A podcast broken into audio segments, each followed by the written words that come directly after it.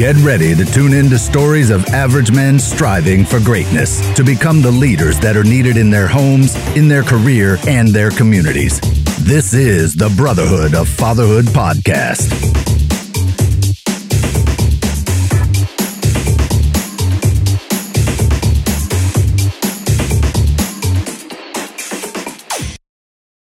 Hey, everybody, it's Scott again for another episode of Brotherhood of Fatherhood. Today, I have with me Alan Smith. He's the executive director for uh, Saving Innocence, and he is the author of Men Fight for Me. And we're going to dig into that, and it's a spectacular read and a very interesting conversation we're going to have. But first, I want to make sure you do two things. I want to make sure you go to um, brotherhoodfatherhood.com slash events and put your, your uh, email in we're going to be sending out information about our very first event coming this September. You'll want to prepare in advance. It's an epic adventure uh, being held in Montana. That's all I'm going to tell you right now, but you definitely want to be on that mailing list. That's brotherhoodfatherhood.com slash events. And then I want to give a shout out to Loam Coffee. They keep sending me more coffee and it's phenomenal. And it's how I power my brain in the morning. And uh, they're actually an outdoor like mountain biking company. They kind of uh, but coffee's coffee, you guys, and they do good with the proceeds that come into their company. So go check them out. Uh, Loam Coffee. It's at loamcoffee.com. That's L O A M. That's dirt. That's really good dirt if you're a mountain biker. Anyway, welcome to the show, Alan. I'm really enthused to have you here. Scott, it is my privilege to be here, and I love the title, "The Brotherhood of Fatherhood." That that resonates with me. I'm a dad of two kids, a son and a daughter. So I've spoken to a lot of dads over the years about you know that issue of being a being a dad. Yeah, you even spoke, speak about it in your book, and that really spoke to me. In fact, you talked about this. Uh, I think it was masculinity, and we can get into that. But you kind of go through went through this thing with your boy, and then other men's boys, and you defined it, and you did some things around it. And I came like right after I read that guys, you got to read this book, by the way. He's got it behind him. And if you're not seeing this, it's Men Fight for Me, the role of authentic masculinity and ending sexual exploitation and trafficking. Uh, eye opener. But let's let's talk about the masculinity thing because obviously we're we're talking to mostly men and women who care about their men. Um, so I came in my my office because I have a like a place, a big one of those sticky notes that goes on the wall when I come up with ideas for brotherhood of fatherhood. And I came up here and I wrote a, a definition of masculinity right after reading that. I'm like, I am going to my office because I have two boys. They're middle, you know, they're they're middle and high schooler, both high schoolers. I actually, one's going to college. Man, life is fast. And I, I wrote it up there. I can't. I literally ran in my office, looked at your book, took some notes of things that I really loved. I'm like, I have this conversation with my kids. I'm going to have this conversation with other men. So first of all, I don't normally plug a book right from the beginning, but even for that nugget alone, which is not really the, the main point of the book, for that nugget alone, totally, totally worth the read.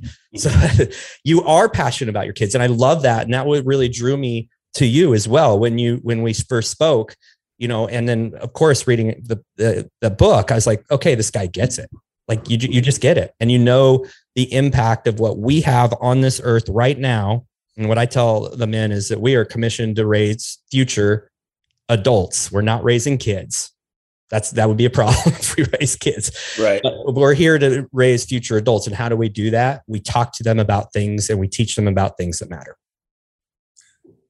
Well, that's fantastic. I appreciate I appreciate all that. I'm in. Let's go. yeah, I know. I know. Um, but yeah, so several things caught my attention uh, as we were speaking before this.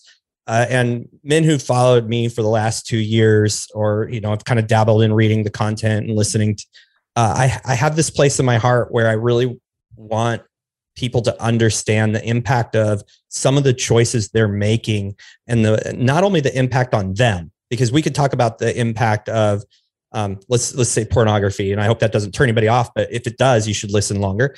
Let's the impact of uh, partaking in pornography on things outside of you, which most people choose not to see. And then um, just just the impact of what we do, and then how as men and and I would hope leaders are going out and making a difference. And your book is um, really kind of wrapped in that package. Really, it, that's my belief. So, what led you to read, get into this topic in the first place? Let's hear your story a little bit. Yeah, no, thank you for that. Um, about six years ago, I walked away from my career with a different nonprofit named Young Life. Uh, I know it's all over Texas. Probably a lot of your listeners are in Texas. There's a lot of Young Life there. And after 25 years, it was time for a new challenge and a new change. Um, and I cold called Saving Innocence. Saving Innocence is an 11 year old anti human trafficking nonprofit organization. We're based in Los Angeles, but don't hold that against us, Texas. And um, but we do train and consult around the country. And um, the the specialty that we have is um, the recovery and the restoration of child victims of sex trafficking. And so uh, my world got turned upside down when I learned, oh, sex trafficking children. That's in Thailand, right? That's in Cambodia. And and I learned it's right here, right now in our country in a big, huge way. And so what led me to write the book was as I was learning about all that, uh, there's a couple things that became really obvious right away. Um, I'd go to a staff meeting at Saving Innocence, and I'm the only man there. Well, there was one other for a bit, and then he he left. Uh, I go to any kind of a training event, any kind of a, an awareness event in a community on a Saturday. There's almost no men there and and that was kind of bothering me because i also simultaneously was learning the biggest part of this problem is men most of the buyers of sex are men most of the sellers the traffickers are men well that just was embarrassing almost i was frustrated like i'm a man this is terrible what are we doing guys and, and then I sat, went to an, an, event, one of these events, and my co-author Jessica, who um, is a survivor herself of trafficking, was speaking on a panel, and next to her was a woman named Rachel, Jessica tells her story in chapter two of the book. Rachel tells her story in chapter three of the book. And it was when Rachel was speaking that day that really uh, kind of lit a fire in me.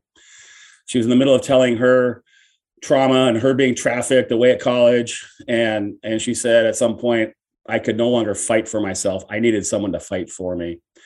And there it was. The light bulb went on. The fire got stoked. I was already in. I was already with Saving Innocence. I already cared about kids and all those things but now this uh, stacking all these things on top of each other, men are the problem.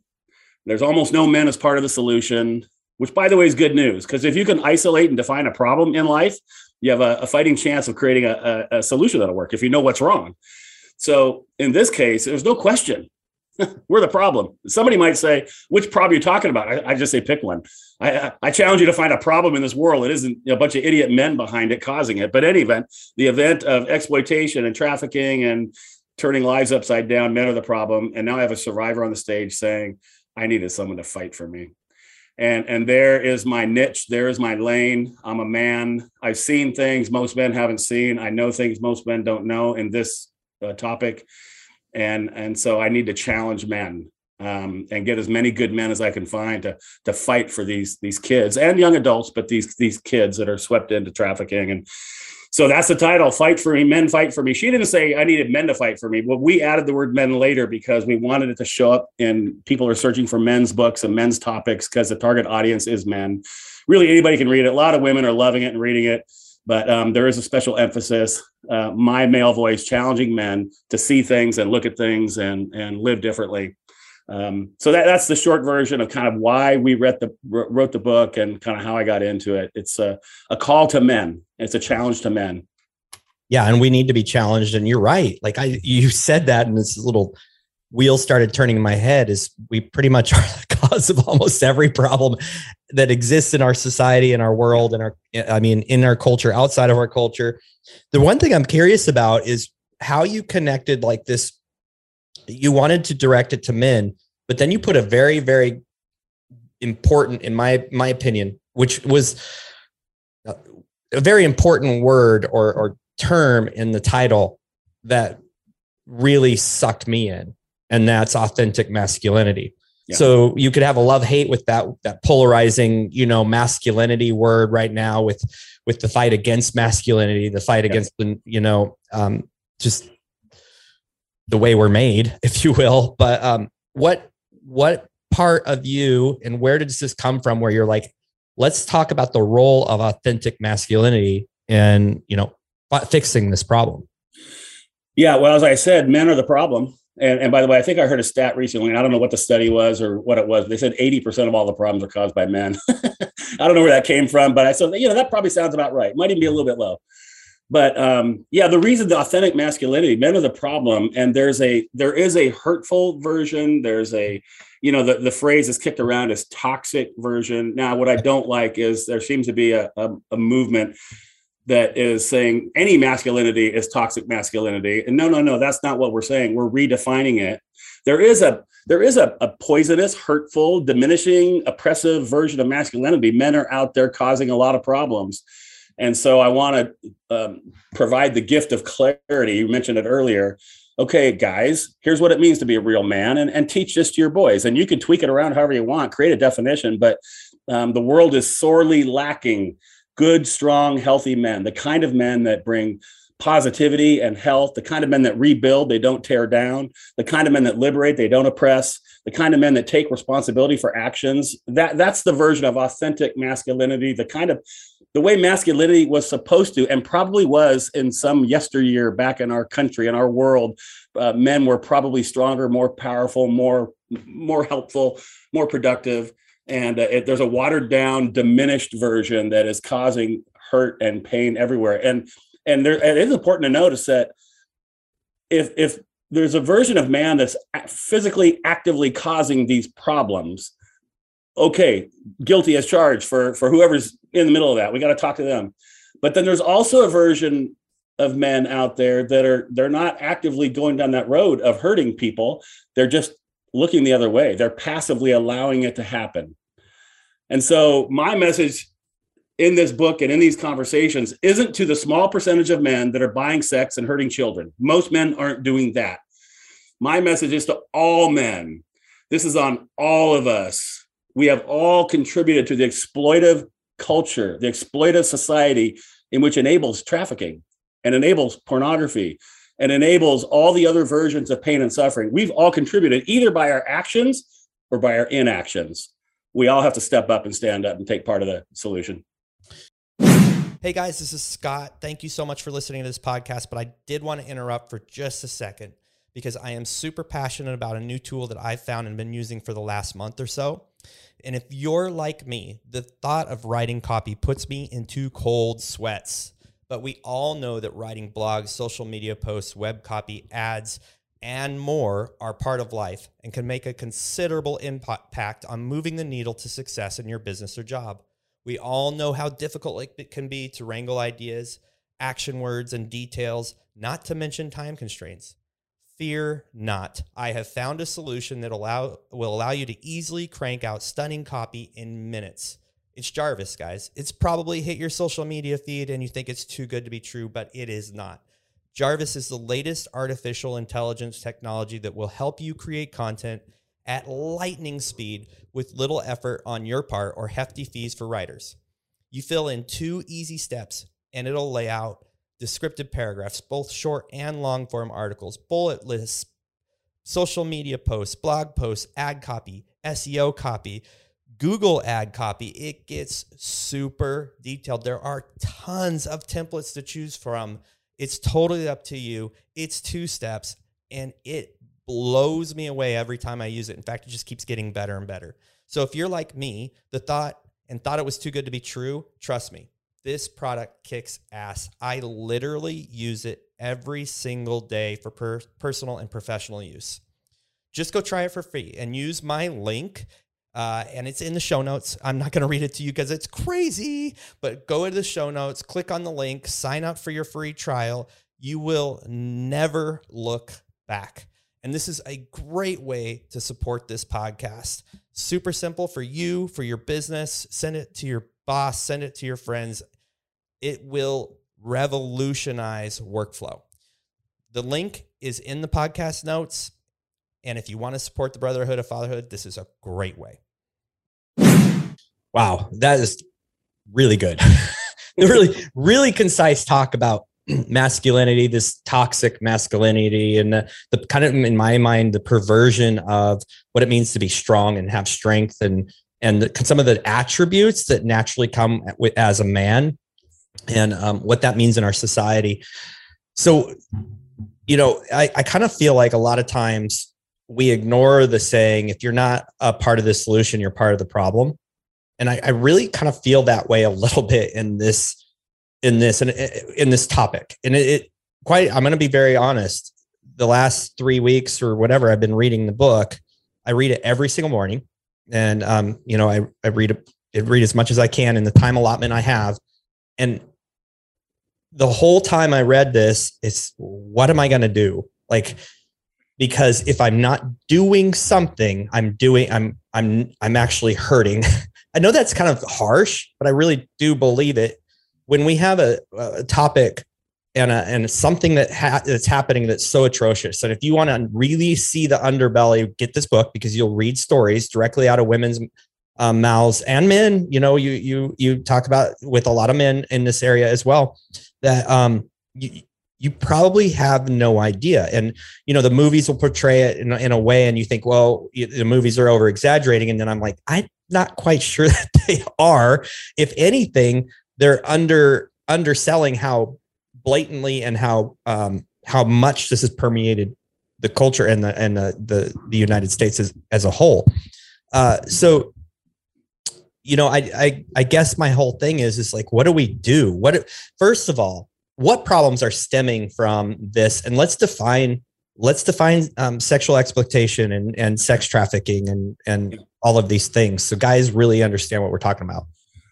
Yeah, for sure. Um, the, the reason why we we carefully wrote that tagline of the book i mean and there was a lot of different versions and no that's not quite right. No let's add that let's take that away. It's kind of a mouthful but sexual exploitation and trafficking they're not necessarily one and the same.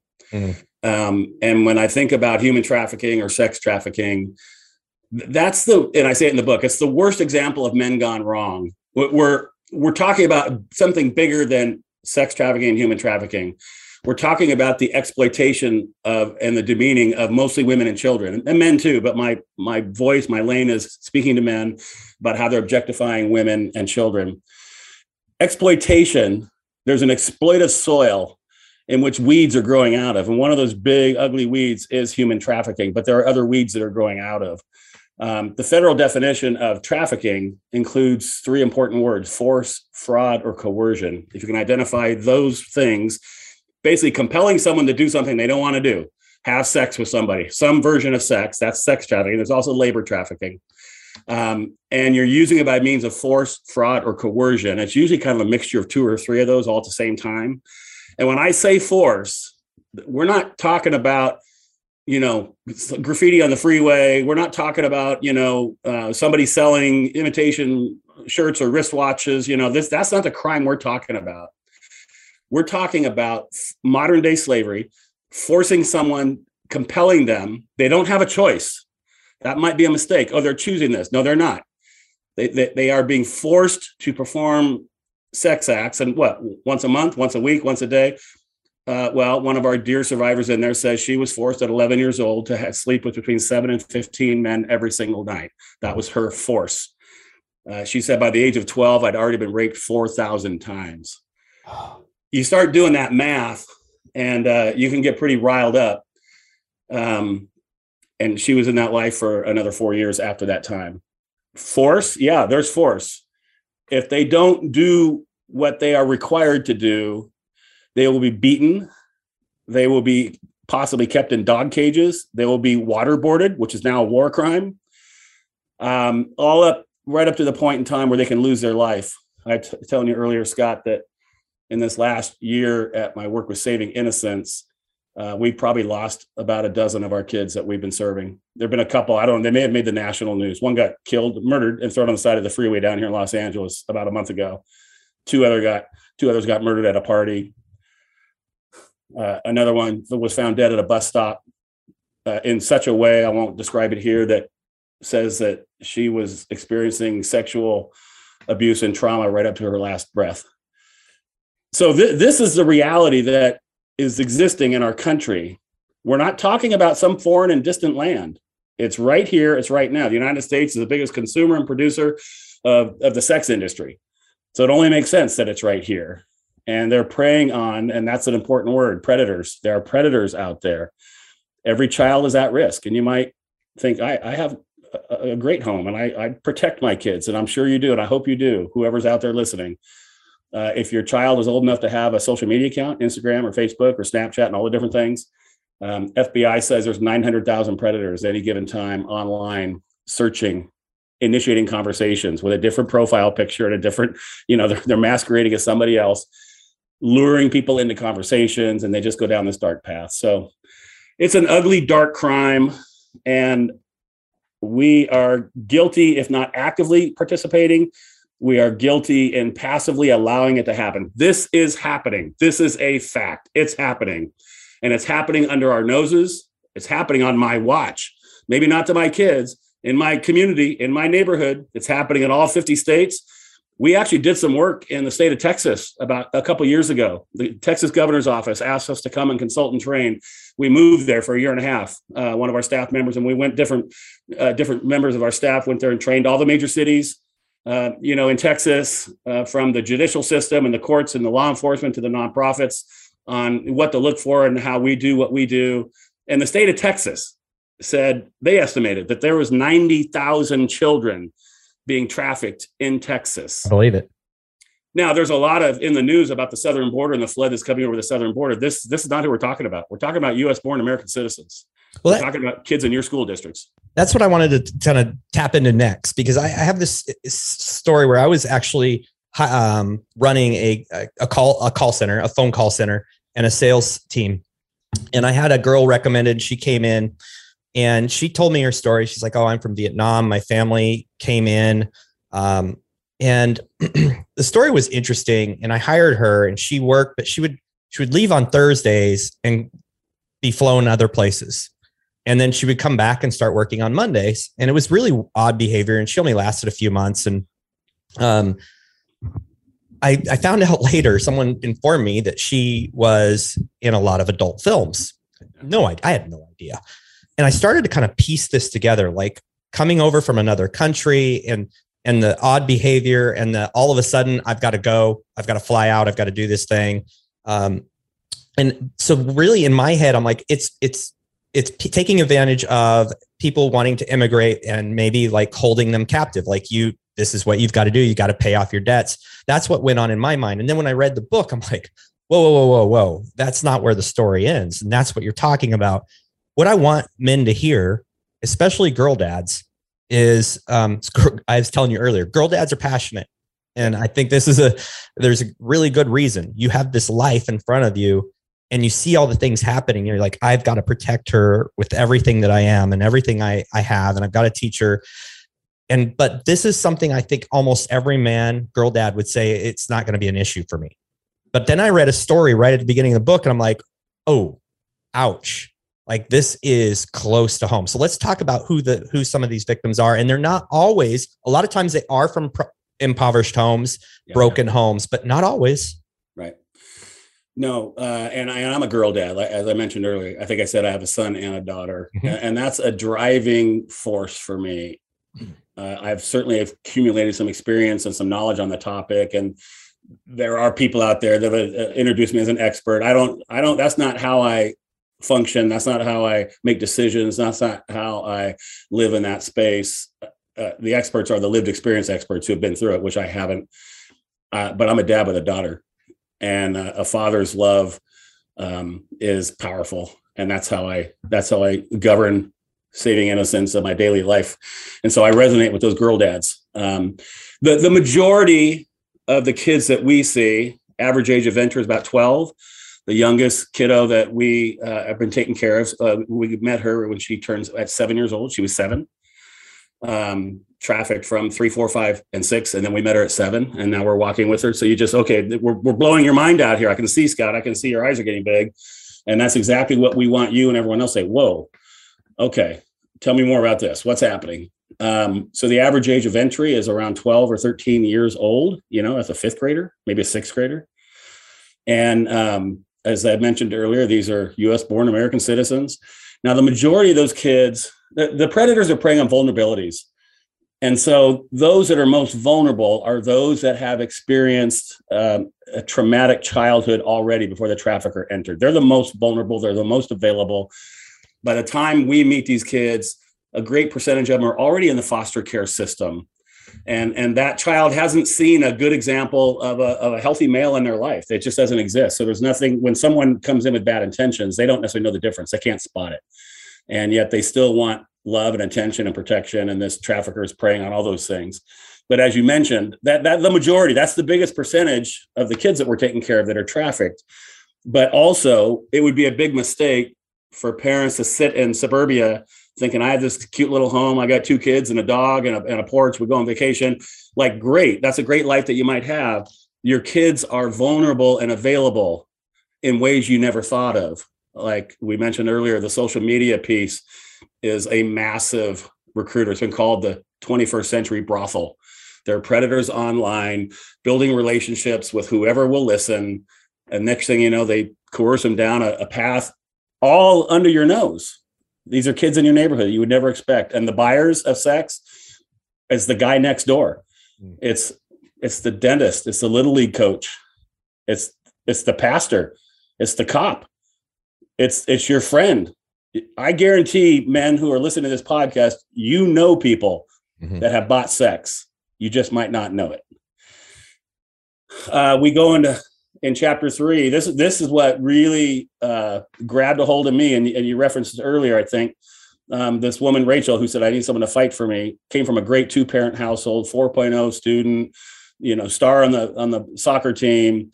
Went away to college. Right now, she sounds just like my daughter. Went away to college. A dad who loved her, parents intact. Went on family vacations, celebrated birthdays and Christmas. Had all the things. Got the the tutor and the coach special lessons when they needed them and a, a, fraudulent modeling agency guy showed up in a three-piece suit with a business card and uh, recruited her to be one on his modeling agent. Got her a paid gig, an actual gig, all the cameras, all the lights. This was legit.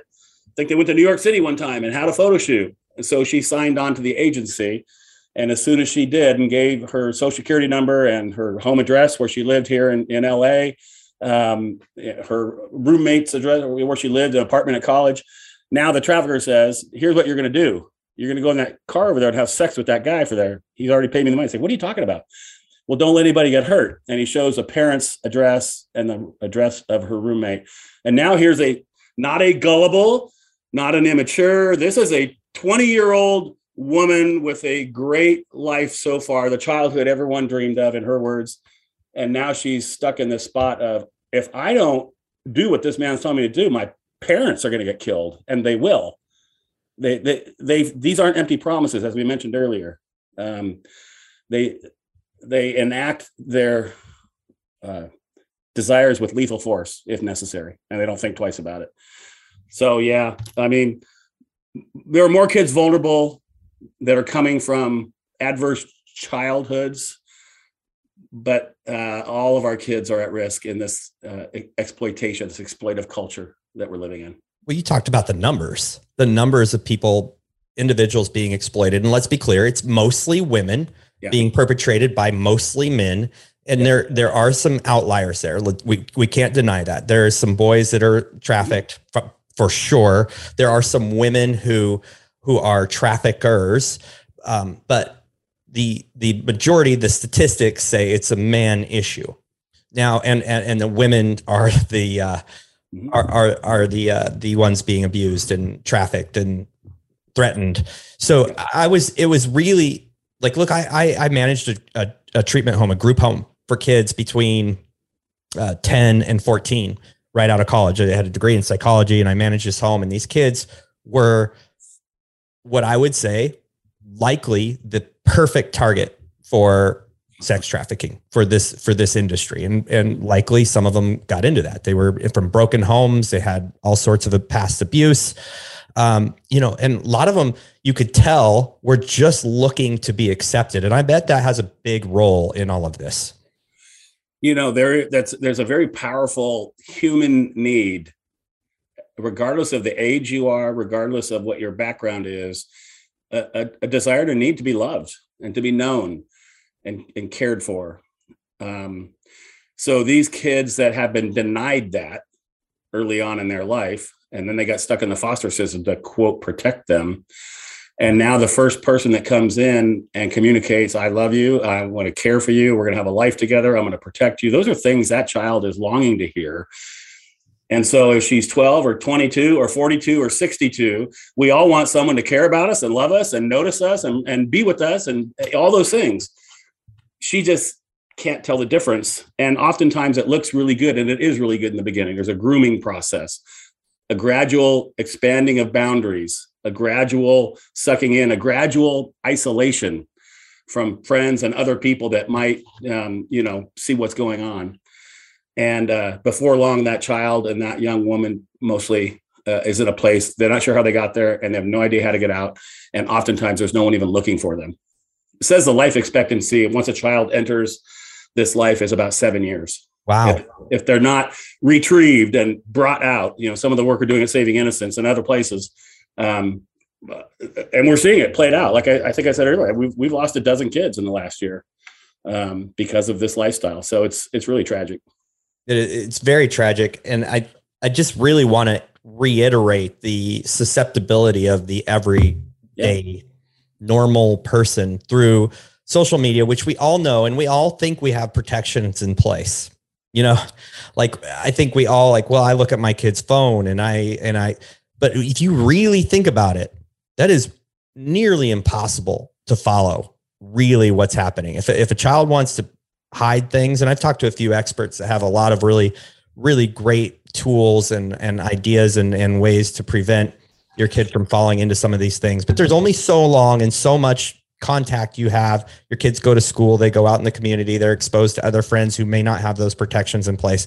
I want it to be very clear that th- that you are men, girl dads, you are not out of risk's way for this happening to your daughter. You know, it's it's sort of like if there was a a big chemical spill, you know, in your town or something, and it went up into the air. Like you can't protect yourself; it's in the air that you're breathing. Mm-hmm. You might stay inside and you know limit it, but it's still there. You still have to breathe. And this exploitive culture, it's in the song lyrics, it's in the media messaging, it's in the TV shows and movies. You got to look at okay, what am I allowing in my house? You know, do we have HBO? Is that something we subscribe to? Well, what's what's coming on? What's coming on those channels, especially late at night? What's on my son or daughter's iTunes? What songs are they accumulated that I don't know?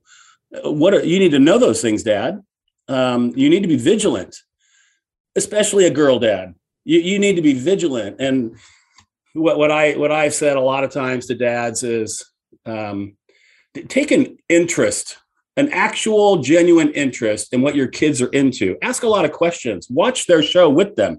They might be watching some show I don't even know what the title would be, but some show you would have no idea, no desire to actually watch, and you might just tune out, look at your phone, or do something else. No, sit there and watch that show. And I think the biggest, most important thing that a dad can do, right? The brotherhood of fatherhood. Okay, fathers, sit down and interpret life for your children at an age appropriate level. Sit in the couch. Now we have the technology. Every TV you can pause it. Like when I was growing up, you couldn't pause your TV. if you missed a TV show, it was gone. You never saw it again. So now you can pause your TV and say, "Hey, check out. Did you see what happened to that to that girl in the thing? Um, what do you think about that? Did you see what? Did you see the way that guy just treated uh, his girlfriend. Maybe it was a good example or poor example. Like, what'd you see? Well, uh, here's what I saw. Hit play again. Watch it again. I- interpret life. Interpret the messages. Give them an alternative view of healthy relationships. They're watching you, dads. Your daughters are watching how you treat women, how you talk to the waitress in the restaurant. They're watching how you treat and talk to your wife. They're watching are you cold and abrasive? Are you angry? Are you warm and inclusive? Are, does your wife feel loved in the presence of your children? All of these things are going to lead up to who your daughter's future boyfriend is and what's acceptable and expected, what she could expect from the world, her future husband. Your grandchildren are hanging in the balance, man, because your daughters and your sons are going to learn how to love their spouse and pick their spouse based on what they see from you. And it's going to go down that whatever path that is.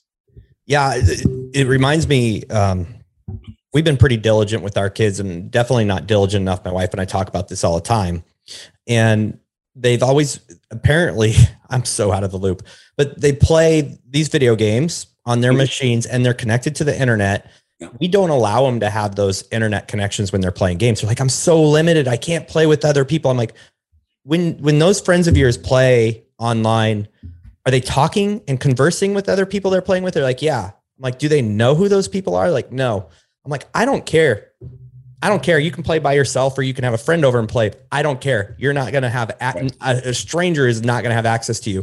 Now, the only way that I would change that is if I were willing to sit next to him and play, have my headphones on and be involved. And that's the only time it took place because then I'm immersed in it and I can use that as a teaching experience. There's always teaching experiences like, whoa, whoa, whoa, whoa, whoa, paused game. Uh, you and I offline. Let's talk about what just happened there because that's great exposure under very controlled, you know, in instances. But I'm not interested in playing games. So I'm like, I'm not even going there. But the, the whole point here is that you will be unpopular for decisions you make on behalf of your kids in these circumstances. Man up and deal with it. I remember that technology first came out years ago. My son was, you know, in junior high, I think, and around that age, maybe sixth grade. And he was playing video games and had his headphones on. It's like, what, what's happening? It's like, who, who, what, what? You know, I, I was late to the party. It's like, no, no, no, no. We got some, you're in some massive game room with people from all over the world saying what? to no. So that that was a quick no. And you know, my encouragement to dads are um, between you and your wife, you, you guys are in charge. Like that that cell phone that your kid has, that's actually your phone. You're paying for it. That means you get to look at it and inspect it anytime, or he doesn't get to have it. Mm-hmm. It's that simple. It's your phone. It's not his phone. Well, it's an invasion of their rights. No, it's not. It's your phone. it's yeah. your right to look at it. Yeah. And so many parents and especially dads, they've abdicated that that role and that responsibility. They stepped out of that. They're sort of letting the internet raise their kid. And uh, that's why the world is so upside down right now. There's a lack of healthy, positive, authentic role model male leadership that can lead their sons and their daughters in a healthy, positive way. And, and they're left defenseless to the media messaging and the song lyrics and the video games to get their cues on sexuality, get their cues on life and uh, who they're supposed to be. 100%. It's, uh, uh, yeah, I, it's a changing world, and you really have to be in very um, intimately involved in everything that they do. Take, you said it, take great interest in what they're interested in, because that's really the ticket to understanding and seeing everything that's going on. And then be okay being the bad guy. I'm okay being the bad guy. And I'll explain. It doesn't, it doesn't have to stick, but later in life, when they see someone else a victim of it, they'll be like, oh, you know, there's a lesson there. It's okay to be the bad guy if that bad guy is protecting me. And and it, when I say bad guy, you're actually being the good guy. You just right. you're kids, you're the bad guy. So I want to I want to touch before we run out of time. I do want to touch on pornography because uh, so many men I talk to think that pornography is um, is victimless and it's innocent and it's fine. It's you know it's it's we we need to legalize um, you know, maybe uh, with the selling of sex and all of these things that some of the some of the current administration are pushing. But really, I want to talk about pornography because I want to put it in a different light. This isn't. We're not going to talk from a moral standard, other than or or is that how I want to say it, Alan? Um, we're not going to talk from a like a faith based standard. We're going to talk about a moral like higher level standard, like a like what effect it has on these issues that you're talking about. So I want you to talk about that. Again, men, if you are feeling convicted, like good, like you need to understand the implications of the everything that you do. Uh, oh, I can. I have a I have a, a great clarity on the dangers of pornography since my work here with Saving Innocence, and that is we've had survivors of trafficking that were actually trafficked, forced to show up in a motel room on a movie set, get raped over and over again. Somebody filmed it, and it's now on a, a pornography channel. And one survivor says, I quote her in the book, every time somebody watches that, there's millions of views on it, they're watching me being raped. Okay. Uh, I also have a friend who just spent the last five years creating a uh, an amazing documentary called Beyond Fantasy. Look for it when it comes out. They're in the middle of negotiating with who's going to buy it and how they're going to distribute it, blah, blah, blah. So when it comes out, go see it. And he told me something chilling. He interviewed everybody from top to bottom in the porn industry directors, producers, actors, the whole thing. And he came back to me and he said, Here's what I learned. Not, not some, not many, but most of the women you see portrayed in pornography are being coerced in some fashion. He went on to describe it like they they don't want to be there. Things got changed in the middle of it. They couldn't get out of it. So what you have is a whole bunch of non-consensual sex, either by actual trafficked victims being out and out raped, or a little more subtle version of coercion by the people on the screen. Now, yeah, I bet you have some lawyers listening right now, and I'm not one of them, but I'm pretty sure that non consensual sex is called rape. So, guys, I, I don't know if this is on video. You're looking at me, I'm not looking at you. Look me in the eye. Men, are we seriously going to sit after hours on our computer or our phone and take some kind of pleasure in watching somebody get raped? Is, is that what we come down to? We're, we're going to sit somewhere and pardon my craft, pleasure ourselves at somebody being raped, they're being raped. They don't want to be there. That means they're being raped. And now the problem with all of that, uh, the many problems, the one problem is there's no there's no alarm, there's no button or indicator on the porn video that lets you know that the people there are con- totally consensual, they're adults under their free will they want to do it. There's no way of knowing which are there being raped against their will and which are there being through their own free choice. And I know there are some porn actors that would say, I'm doing this for my own choice of how I make money. Okay, that's another argument. That's a different podcast. But I'm telling you, for the, the vast majority don't want to be there. They're being coerced and in some cases out and out raped. Well, I don't know, fellas. It hasn't been something that I have struggled with in my life, but I can tell you if that was a temptation for me, that just and that's just a wet blanket on it Mm-hmm. I can't sit there in good conscience and monetize the rape of vulnerable people. If if you're paying for some kind of a service, you're absolutely funding the rape of other people. If you're not paying for it because it's some other version, they're monetizing your clicks and your eyeballs. They're selling advertising. They're making money off you watching people getting raped. Like fellas, we got to be better than that we, we have to be better than that. And simply not to participate in all these versions of exploitation and sexual assault is not good enough. We need men to step up to rise up and say no more not on my watch. This isn't the world i want to leave for my children and my grandchildren.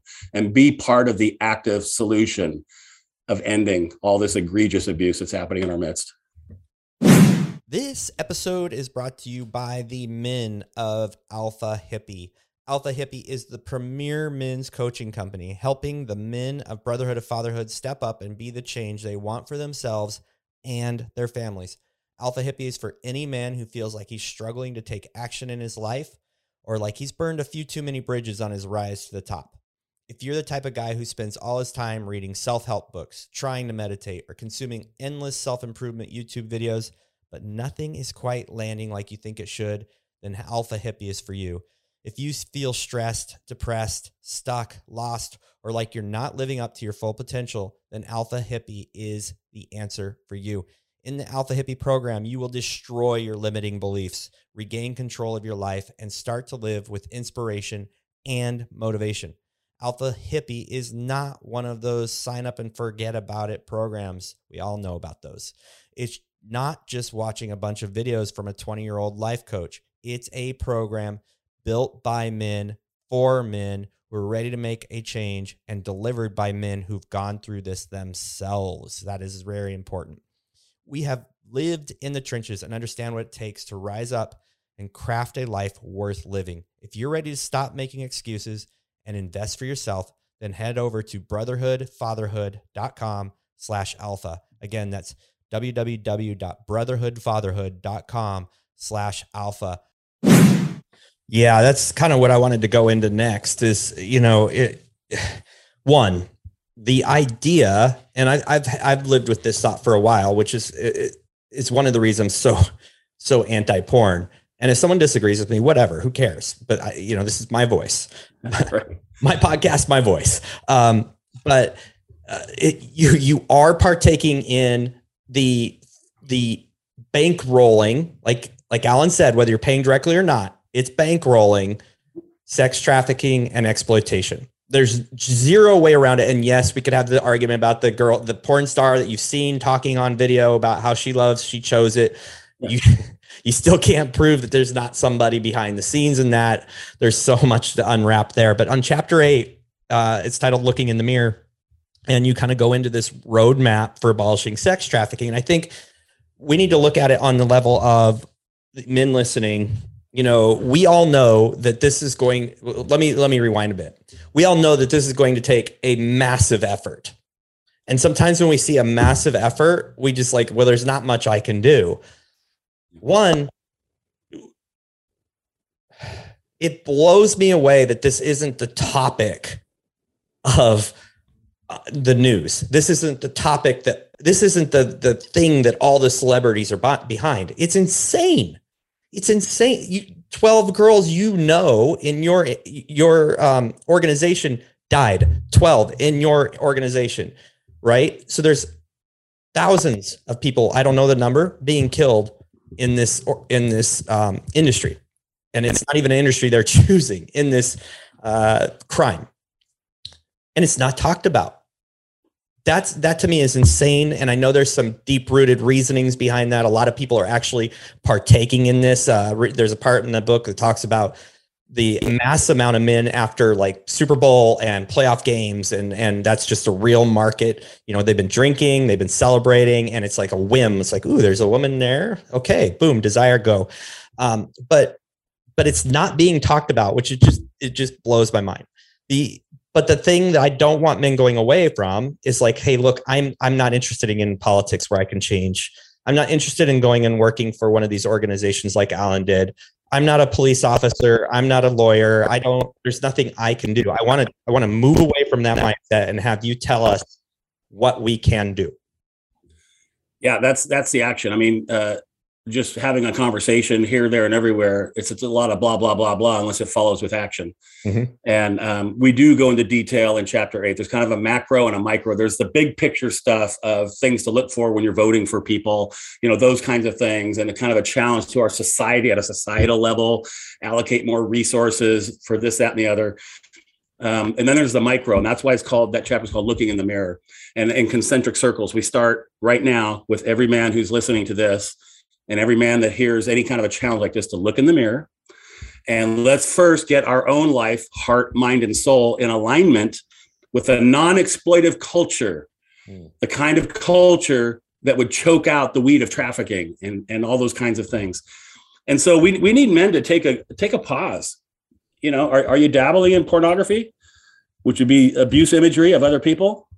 Are, are you dabbling in that? You, you got to say no. You got to stop doing that. Are, are you hanging out with guys on a Friday or any day? And suddenly the conversation and the jokes and the memes going around are degrading and demeaning women in any way, shape, or form, or degrading and demeaning the sexuality in any way, shape, or form, you're going to have to be a courageous leader and be a leader in your community of men in your neighborhood, and not in a way that ostracizes you from everybody. We want you to stay in relationship with people, but we want you to be a leader and point people in the correct direction and a direction that's bringing health and hope to the world, not the opposite of that. Lead your sons and your daughters, brotherhood of fatherhood. Be the be the role model father for your children. Do it in your house. Grab a couple of buddies and do it with them, with their sons and their daughters. And if we can get enough men just doing that, the circles will begin to overlap one another. Now that still seems like we're a long way from from home. Well, for sure, you can do more man, I want you to take some responsibility for this, even if you're not actively causing it. It's happening in your world. It's happening in your community. Take some responsibility to to be a, a you know solve it. In the book, you know, in the back in the appendix, there's here's 12 things you can do today. You can, if you're on social media, you can follow certain organizations, follow Saving Innocence, retweet, reshare things that sound interesting. Suddenly, it's going out through the speed of current technology. The speed of light is going out to a lot of people. Little videos and little messages. Do that become a financial contributor for a local um, anti-human trafficking agency. They all need money. You can do that from the comfort of your home. If you don't have one, go to savinginnocence.org. But there's there are many in Texas. We worked in Texas. Look them up.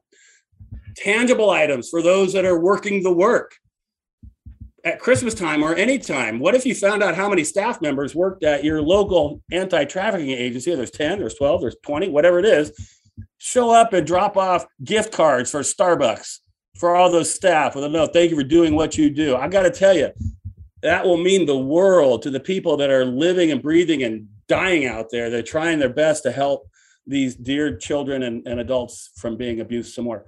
There's so many things that you can do. The biggest mistake we could make would be to not do anything because we don't think we can do enough.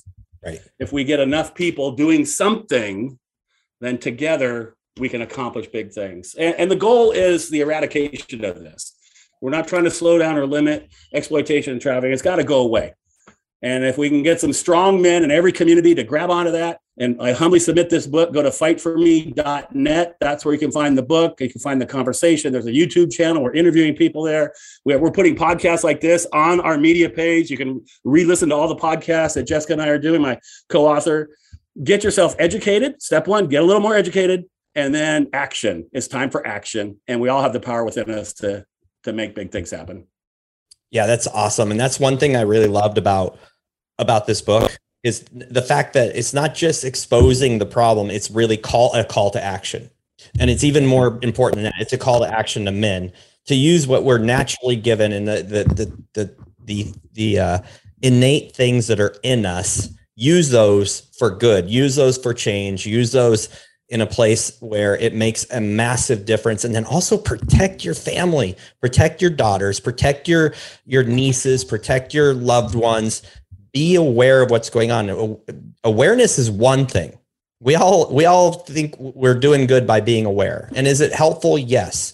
But we got to take action even if it's small. I even love like i love the idea of just in giving something to the people who are giving yeah. so that they get a little wind under their feet. They're just like oh people are recognizing people know because that's just going to give them more steam to push and continue through even those really hard times when they may lose a girl or two or they they may see death and destruction and murder and these things happen. So i really really appreciate that about your book. I appreciate so many things about this book like literally it goes right into masculinity it goes right into how we should be raising our kids and the things conversations that we be, should be having. It has it calls to action what we need to do and it it puts a mirror in our face, like you said. It puts a mirror right back on us that we need to look in and we need to stare at ourselves and, and ask ourselves these really hard questions. And uh, and and that's something I believe in wholeheartedly is do the hard right thing. And the hard right thing may be giving up something that you really actually think you enjoy. And maybe you're even addicted to it.